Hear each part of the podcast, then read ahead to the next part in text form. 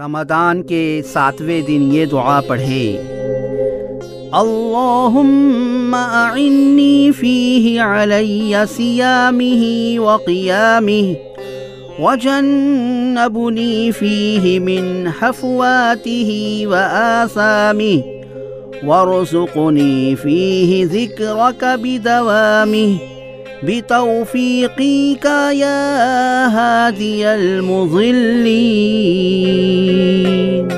ترجمہ۔